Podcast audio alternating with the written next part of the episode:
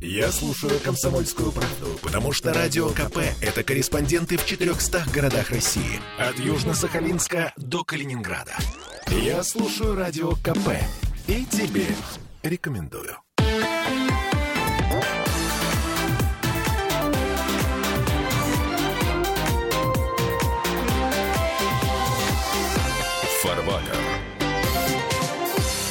Неупокойный дух тещи замурован в фундаменте российской экономической мысли. Это депутат Гос... Это не я сказал, это депутат Госдумы, доктор экономических наук Михаил Делягин. Михаил Геннадьевич, здрасте. Здравствуйте. Это пока шла заставка, да, прозвучала эта мысль. Еще с нами Сергей Кобин, доктор технических наук, автор книги «Нравственная экономия».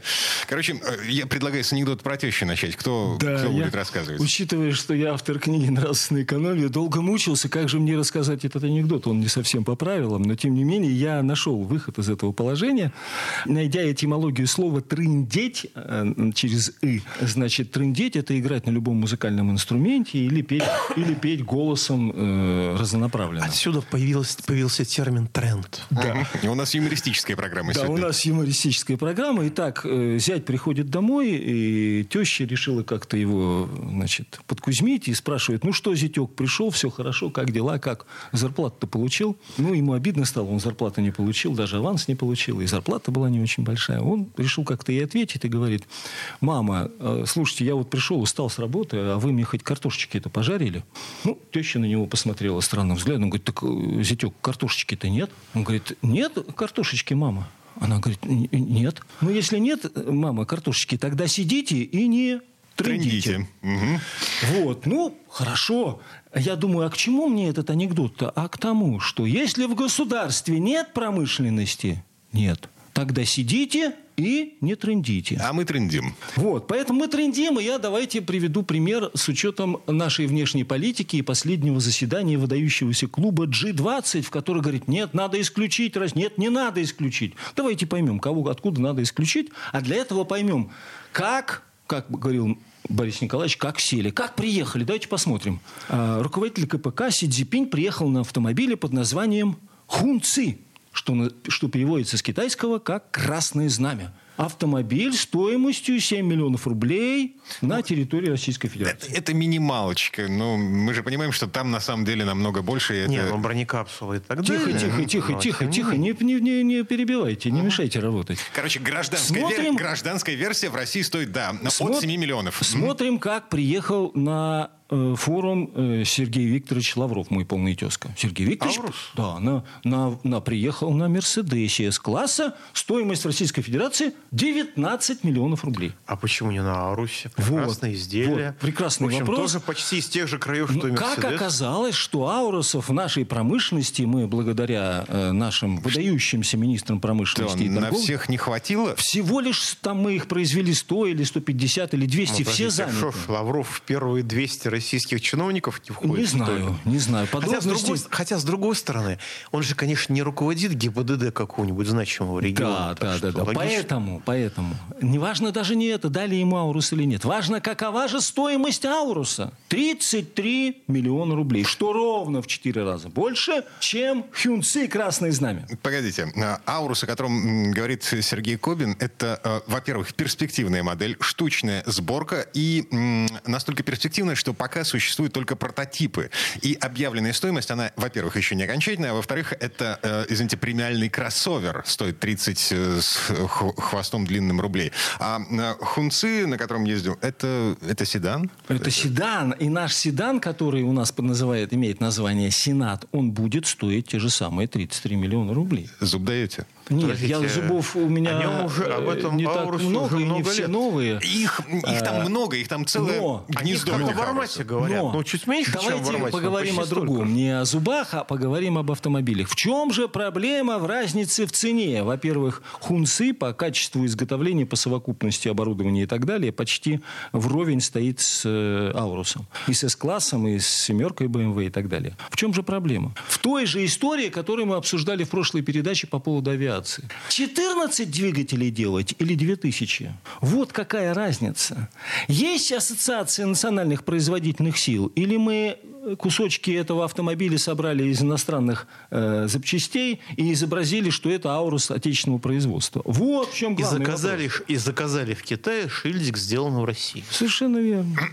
Погодите, а, а, еще раз, на всякий случай. Есть гражданские версии Аурусов. Они есть в продаже, они продаются. Ну, правда. Их Так, мало, потому, так, что, потому так. что спроса нет. Потому Ц- что цена. этот э, рынок... Цена. Ну, цену можно выставить, на самом деле, любую при поддержке государства. Рын- рынок м, на самом деле не привык к тому, что можно ездить на чем-то русском, на чем-то китайском. Тот же хунзы продается в Стоп. нашей стране не пользуется спросом. Стоп, у нас стоп, есть. S-класс, у нас есть Бэх, семерка. Вот, вот на Насчет них рынка, ездят. который привык. Вот мы с вами находимся в Питере, Так. где в конце 90-х годов продавал, э, производилась, собиралась отверточным образом машина представительского класса под чудовищным названием, от которого меня тошнит, «Русский Рольф».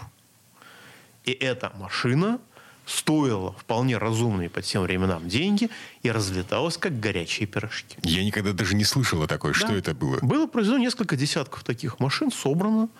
Э, Класс, ну, не Rolls-Royce, но вот чуть меньше. Жесть какая. Да.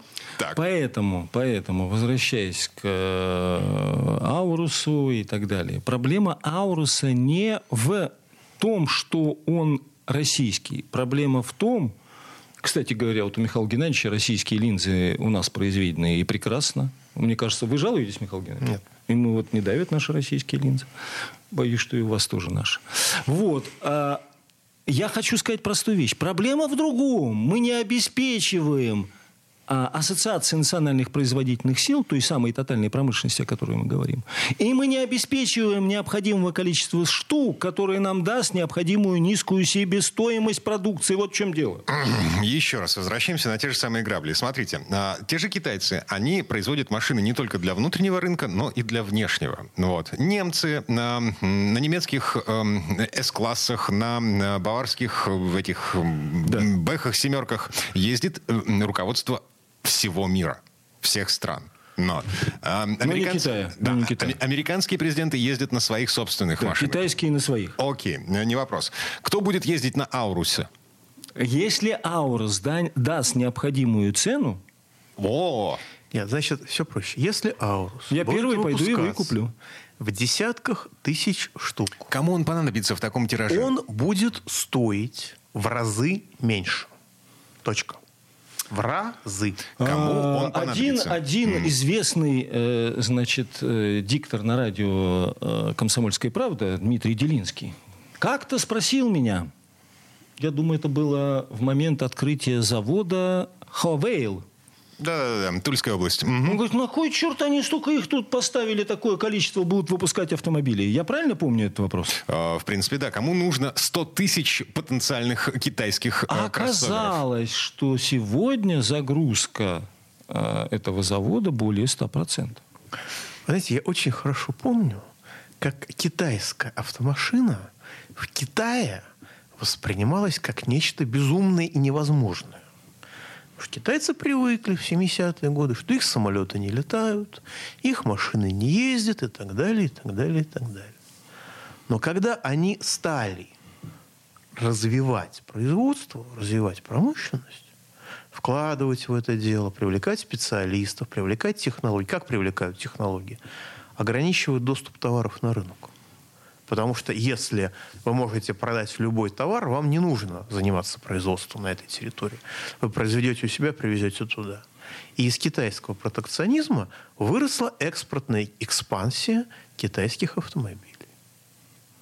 Кстати говоря, сегодня Китай один из основных потребителей Мерседеса, Ауди и а БМВ. перед этим, а перед этим точно так же на моих глазах возникла экспортная экспансия южнокорейских автомобилей, которая, я напоминаю, еще в середине 90-х годов воспринималась как нечто безумное и несуразное и непонятное. Истинная правда. Вот. А до этого точно так же. Я этого лично не застал, но как бы рассказывали очевидцы, а произошла экспансия японских автомобилей. Точно так же. Русские автомобили э, будут кому-то нужны в мире?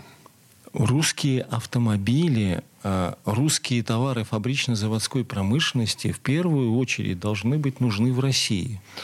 Потому что известно давным-давно, что возможности внутреннего рынка во много раз больше, нежели чем значит, самый цветущий внешний рынок. Поэтому если мы, только если мы займемся правильно этой работой, то мы получим надлежащий эффект. Пока мы этой работой не занимаемся, если бы как в советское время в Шарашке заперли э, членов правительства, которые отвечают за автопром, и сказали, что пока не выйдет э, значит, автомобиль необходимого качества и необходимой цены, вы отсюда не выйдете, какие там материальные ценности, какие там двойные гражданства, какие там значит, обналичивания и прочее, прочее. Это вообще про это не... Ну, но все-таки, понимаете, им играет Задача роль... была бы решена мгновенно. Играет роль еще и интеллектуальные качества, и моральные качества. Моральные качества. Боюсь, Интеллектуальные вышел, это у нас вышел, есть. вышел бы один, а, сыто и кая, и, так сказать, облизывая усы. Вот. Поэтому на сегодняшний день, на сегодняшний день проблема заключается по-прежнему в том, что бездействие или потеря силы действия правительства. Я, правда, не знаю, когда оно приступило, было ли у него тогда действие. Или это была мера э, временного свойства поменять шилу на мыло. Не знаю. Сергей Кобин, доктор технических наук, автор книги «Нравственная экономия». Э, Михаил Делягин, доктор экономических наук, депутат Госдумы. Это еще не конец. Э, мы, мы вернемся в эту студию э, чуть более позитивно настроены, потому что начали как-то вот совсем весело с анекдотов, а сейчас дошли до, до ручки, до точки. Угу.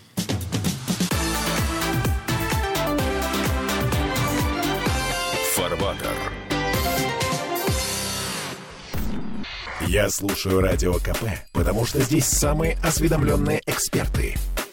И тебе рекомендую.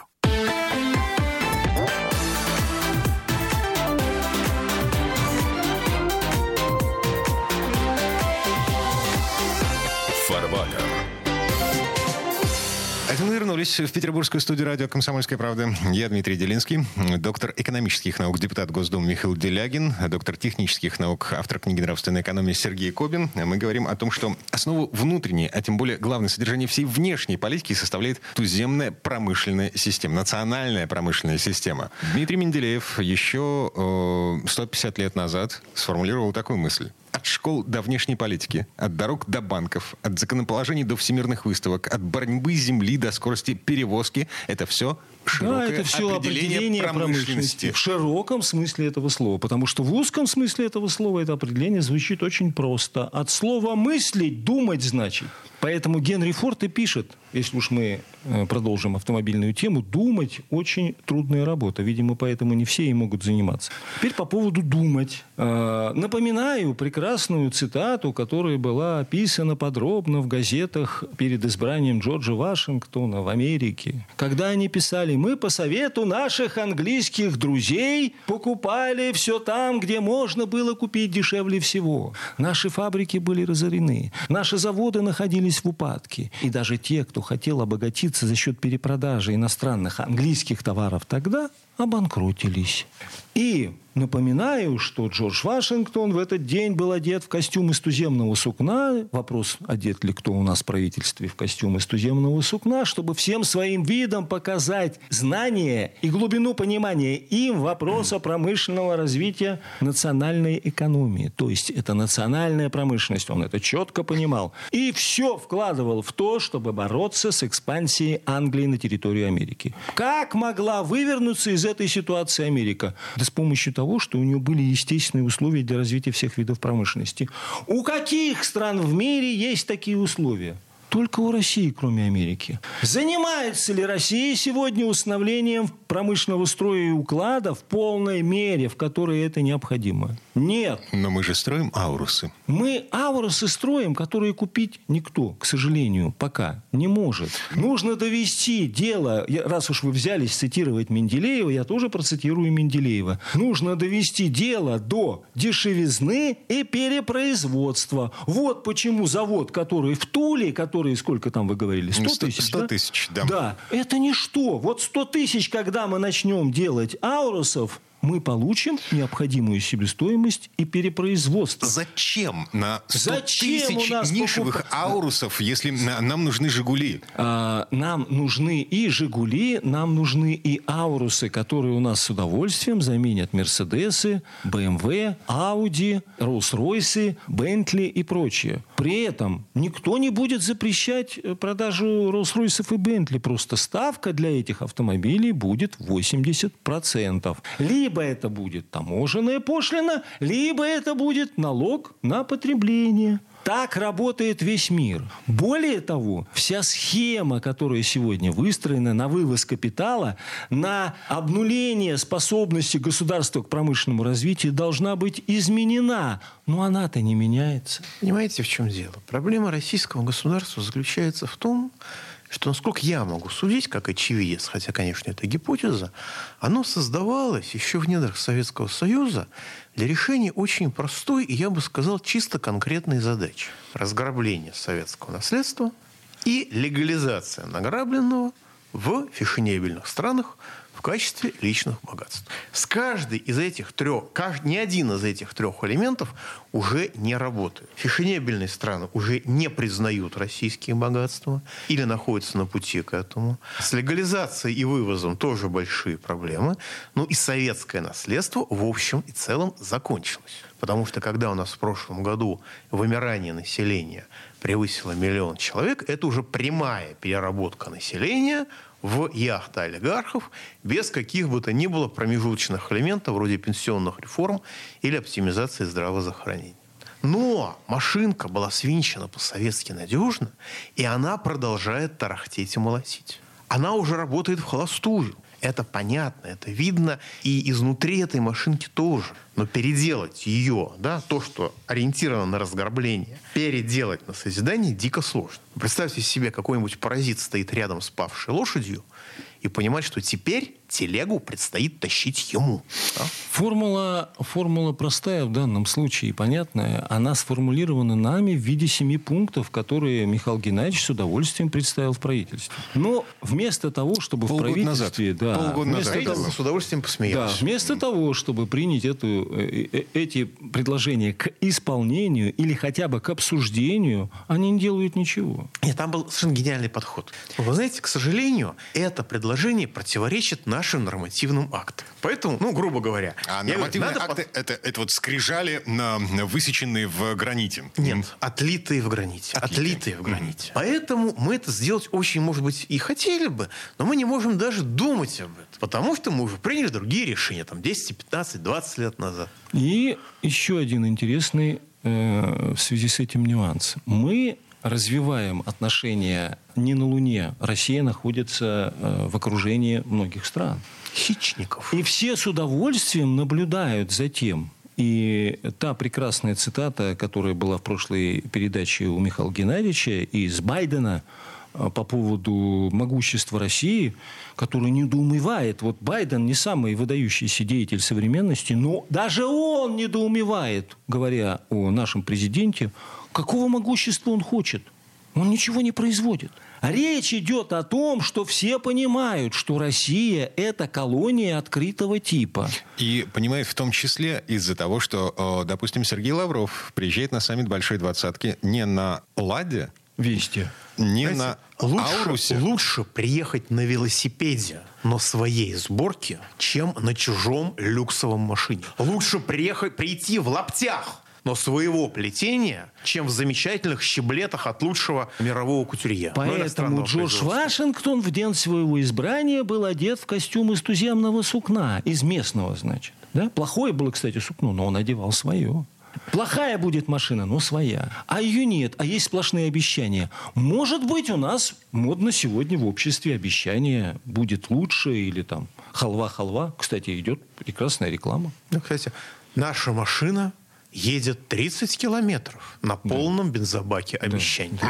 Наша машина ездит многоточие. Поэтому в этом проблема. Так, э, сейчас я предлагаю обратиться к американскому опыту. Э, Значит, поскольку вы Джорджа Вашингтона мы уже цитировали, еще одна цитата из отцов-основателей. Э, Федералист, вот, хорошо всем известный документ, по крайней мере, в этой студии. Различные коммерческие интересы непременно породят разные политические интересы. И, естественно, различную степень сотрудничества с разными зарубежными странами. Поэтому может случиться так, это случится наверняка, что какая-то страна, с которой Конфедерация Южных Штатов будет находиться в состоянии войны, окажется в той, той самой страной, с которой Конфедерация Северных Штатов желала бы сохранить мир и дружбу. Поэтому вскоре они захотят обезопасить себя от соседей, заключив союз с иностранными государствами, э, чем защищать себя э, от внешней опасности, заключая союзы между собой. Блестящий, блестящий, блестящий, совершенно верно, блестящий пример Дмитрия в отношении федералиста. Он говорит как раз о том, что то, что мы наблюдаем сегодня в постсоветском пространстве, это первое, а второе – Второе. А, мы должны понять одну вещь. Ту страну, которую выпустили джины из бутылки под названием Соединенные Штаты Америки, ту, которую сегодня спеленали Демпартия в виде с помощью Англии в своих интересах, Россию поставили вопрос не выпускать джины из бутылки никогда. Россию нужно держать. Особенно после того, как Менделеев заявился в 1894 году в Лондоне и заявил, что мы вас сделали по керосину, сделаем по хлопку и по всему остальному. Какая должна быть была бы у них реакция, она такая и была. Мы понимаем прекрасно, что потом последовала целая программа. Поэтому, когда я сегодня слышу, а я часто слышу сегодня про плановую экономику, как было хорошо при Брежневе, что а при Брежневе мы открыли аж целых два или там три завода. АвтоВАЗ, значит, э, КАМАЗ. Самый, КАМАЗ и что-то еще Михаил Геннадьевич там вспомнил. Ну, Ижевский завод, да. А я вам хочу сказать простую вещь. Я-то беру справочники, читаю, смотрю архивы и так далее. В Петербурге в период роста промышленного 1891-1904 год открывали за год, за год открывалось 30-50 заводов. Только э, в северо-западном промышленном районе. Петроградском промышленном районе, в Петербургском. Понимаете? Вот принципиальный Не два, не три. И все наши заводы, которые сегодня мы переделали в спальные районы, в угоду э, значит, чьим-то материальным интересам, меновые ценности, да, мы, это нам икнется и очень скоро. Та же картина в Москве. Вся имитация всей этой промышленности, она ничего Ой, никому когда не даст. у нас, я как москвич, я прям в телящем восторге. Знаете, в чем у нас измеряется наша статистика развития промышленности? Когда-то мы считали производство военной техники в миллионах тонн. И Госкомстат советский рапортовал, ну, естественно, в секретных отчетах, что мы произвели столько-то миллионов тонн военной техники. Чудесно. Тогда все а из чугуна сейчас, делали. Сейчас в Москве мы измеряем развитие промышленности в тысячах квадратных метров. Mm-hmm. Ну да, именно лично, именно лично товарищ Собянин. И сра- сра- сразу понятно 120 мотивация. тысяч метров, да, конечно. Сразу Ани- понятно, анекдот ради чего у нас развивается промышленность. Э, Теперь, теперь, теперь давайте посмотрим. А у Англии есть программа сдерживания промышленного развития других государств? Есть. Как она звучит? Первое – это сдерживать распространение технологий. Ну, давайте посмотрим на Тайвань и на ситуацию с Китаем. С какой целью был сделан Тайвань? как промышленное государство сформирован а, Англия и Америка. Только А- с одной целью – ограничить Китай. Вот в этом месте давайте прервемся, потому что реклама новости на нас наступает.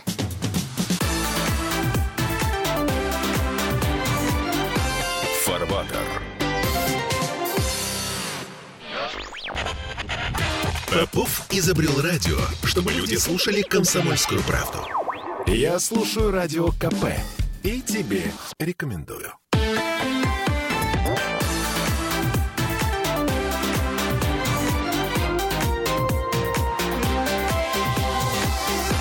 Фарватер. Это мы вернулись в петербургскую студию радио «Комсомольская правда». Я Дмитрий Делинский, доктор экономических наук, депутат Госдумы Михаил Делягин, доктор технических наук, автор книги «Нравственная экономия» Сергей Кобин. В предыдущие четверть часа мы остановились на том, собственно, как Англия, англосаксонский мир сдерживает, э, ограничивает развитие нашей страны. Да, возвращаемся к примеру с Тайванем. Значит, там поставили производство чипов и ограничили э, по- получение этих технологий Китаем. И сейчас мы наблюдаем всяческие попытки удержать Китай, чтобы Китай никогда не производил э, этих чипов. Короче говоря, айфоны, которые вы держите в руках, они проходят очень сложный путь. Все начинается в США. iPhone- Дизайн и, и технология. Дизайн и технологии. а Значит, дальше расползается по всему миру. Смотрите, США, Япония, Китай, Тайвань. Обратно из Тайваня в Китай на, на, я на завод, помню, где все я это помню собирают. революцию, как китайцы гордились и радовались, когда доля китайской добавленной стоимости в конечной цене айфона выросла с 1,4 до 3,8%. Вот вы сейчас оба привели прекрасные примеры того, как работает система управления технологиями с целью их сдерживания и управления государствами, оставляя их под своим влиянием. Они хотели бы сделать нечто, но они этого сделать не могут. Теперь, чтобы это происходило, нужно еще дать подложечку, основание. А почему это происходит? Первое, что мы возвращаемся к Адаму Смита – Пушкин у нас про Адама Смита там, да? И был великий эконом, то есть умел судить о том, как государство богатеет, и чем живет, и почему не нужно золото ему, когда простой продукт имеет. Отец понять его не мог, и земли отдавал в залог. Что-то очень э, да. как бы знакомое. Угу. Поэтому по поводу земли я приготовил по поводу ренты прекрасную цитату из себя, которую вам с удовольствием расскажу. Она четко отразится существование вопроса. Так вот, Адам Смит. Кого учили Адаму Смита? Николая Первого. Кто учил? Шторх. Чем закончилось это? Непониманием полным, что нужно делать. И Александр Первый ничего не понимал с точки зрения экономии и промышленного развития. А время-то было важное. Дальше идем. Когда ушел с э, ринга Адам Смит, невидимая рука, кстати, все знают, что такое невидимая рука, да? Невидимая рука рынка? Нет. Вот Михаил Геннадьевич знает, я, мы уже делились впечатлениями. Это не невидимая рука рынка, а невидимая рука чего? Закона всемирного тяготения. Потому что первую свою работу Адам Смит написал под названием «Теория нравственных чувств». Ну, одна из первых, не самая первая, наверное, одна из первых. А в ней уже он упоминает закон всемирного тяготения как невидимую руку, которую он потом красиво прилепил в экономии, и все стали говорить, о, как интересно, как это глубоко. Ничего глубокого нет. Дальше идем Вслед за Адамом Смитом нам говорят, что поскольку с помощью Адама Смита нам говорили, что не нужно развивать производительные силы, нужно развивать меновые ценности. Не нужно развивать национальную промышленность, нужно сразу идти Глобальную промышленность, ну, частные тоже хорошо. Урсула фон дер Ляйн блестяще рассказывает, как работает частная промышленность, домохозяйство как домохозяйка, но понятия не имеет, как работает национальная промышленность. Поскольку я уже сегодня смеюсь над европейцами и говорю, а вы итальянцы, французы или немцы, или вы европейцы? Они обижаются, говорят, мы итальянцы или швейцарцы. Я говорю, да, у меня такое впечатление, что у вас нет нации. Они ее теряют. Так ее потеряла Урсула фон дер Ляйн, говоря о том, что национальных экономий, которые входят в Европу, европейская экономика экономии ее нет. Есть национальные, но они в ущербном состоянии в угоду глобальные. А глобальные это кто? Англия, Америка. Итак, это учение нам не подошло меновые ценности, мы перешли к другому. В случае с Россией это был кто? Карл Маркс, Владимир Ленин и Фридрих Энгельс. Что же нам предложили эти ребята? Кто читал Карла Маркса, пожалуйста, у меня в библиотеке есть, приходите, дам почитать всю теорию прибавочной стоимости, отличается принципиально от добавленной стоимости. Итак, Карл Маркс, он хотя бы слово анализировал или хотя бы одну идею анализировал в отношении производительных сил? Нет. Умственной производительности? Нет. Он хотя бы занимался национальной, частной и глобальной? Нет. Он занимался вопросами наживы, с одной стороны, как э, животного э, капиталиста, не понимая, что такое капитал, давая ошибочное определение капитала, самое правильное определение капитала Менделеева, и Одновременно с этим это все непонимание предлагалось нам как идеальная форма управления государством. Как? Отобрать и поделить. Дальше. Дальше. Теперь очень интересный вопрос, который мы сегодня наблюдаем. Это ведение локальных войн, чтобы отводить внимание от главных целей промышленного развития государства. Что происходит сегодня у нас? И чтобы не давать им развиваться. Вот. Чтобы они зарабатывали 20 копеек на развитие ВПК, но не 2000 на э, совместном Поэтому пример, пример, пример, пример Дмитрия Джея, федералиста, вот он как раз и подтвержден тем, что он пишет, что война, война а, она может привести к тому, и в ряде случаев приводит, что государство потеряет естественные условия для развития всех видов промышленности. Слава богу, Россия эти условия не потеряла и без Украины. Но в нашем конкретном случае любое ведение военных действий в виде спецопераций и так далее, оно не влечет улучшения ситуации в промышленном развитии. Более того, а, все более обнажая нашу выдающуюся эффективность, но э, служит приглашением для наших глобальных конкурентов к тому, чтобы начать наши ресурсы, необходимые для всеобъемлющего промышленного развития, у нас отнимать. И в этом отношении Китай, а, да, сейчас он в позиции обороняющегося, но что понимает Китай? Что если Россия погибнет, то Запад захватит ресурсы России, и после этого Китаю жить, и Индии, кстати, жить останется 5 лет. Какая нормальная реакция любого стратегического планировщика в этой ситуации? Так давайте мы сами возьмем. Кстати говоря, по этому поводу я хотел бы обратить внимание председателя правительства нашего, э, товарища Мишустина, на следующее определение. Государственная измена – это есть не что иное, как государственное преступление, направленное против внешней безопасности и целостности государства. И бездействие или потеря, прави... Э, или потеря, силы действия правительства в отношении, правительства, э, в отношении развития промышленности – это не просто погулять по улице, это очень серьезно.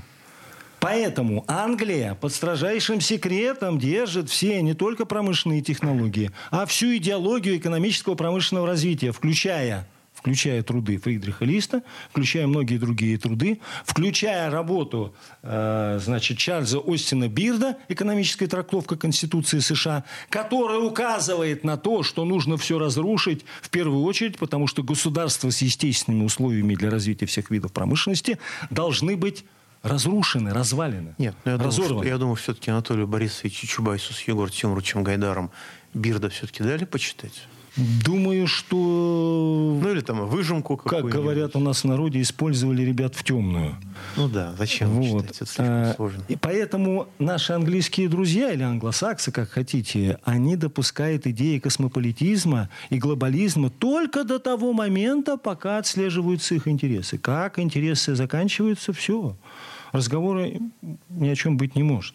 Понимаете? Поэтому в чем очень важный вопрос? Мы уже его обсуждали в прошлой передаче. Усовершенствование путей сообщения внутренних приведет к росту экспортных возможностей русских товаров широкого потребления и высокотехнологичного промышленного производства. Опять же, внешняя политика всегда будет зависеть от состояния внутреннего рынка. В противном случае она будет ущербной. Это подтверждает и развитие авиации, это подтверждает и развитие дорог, это подтверждает все.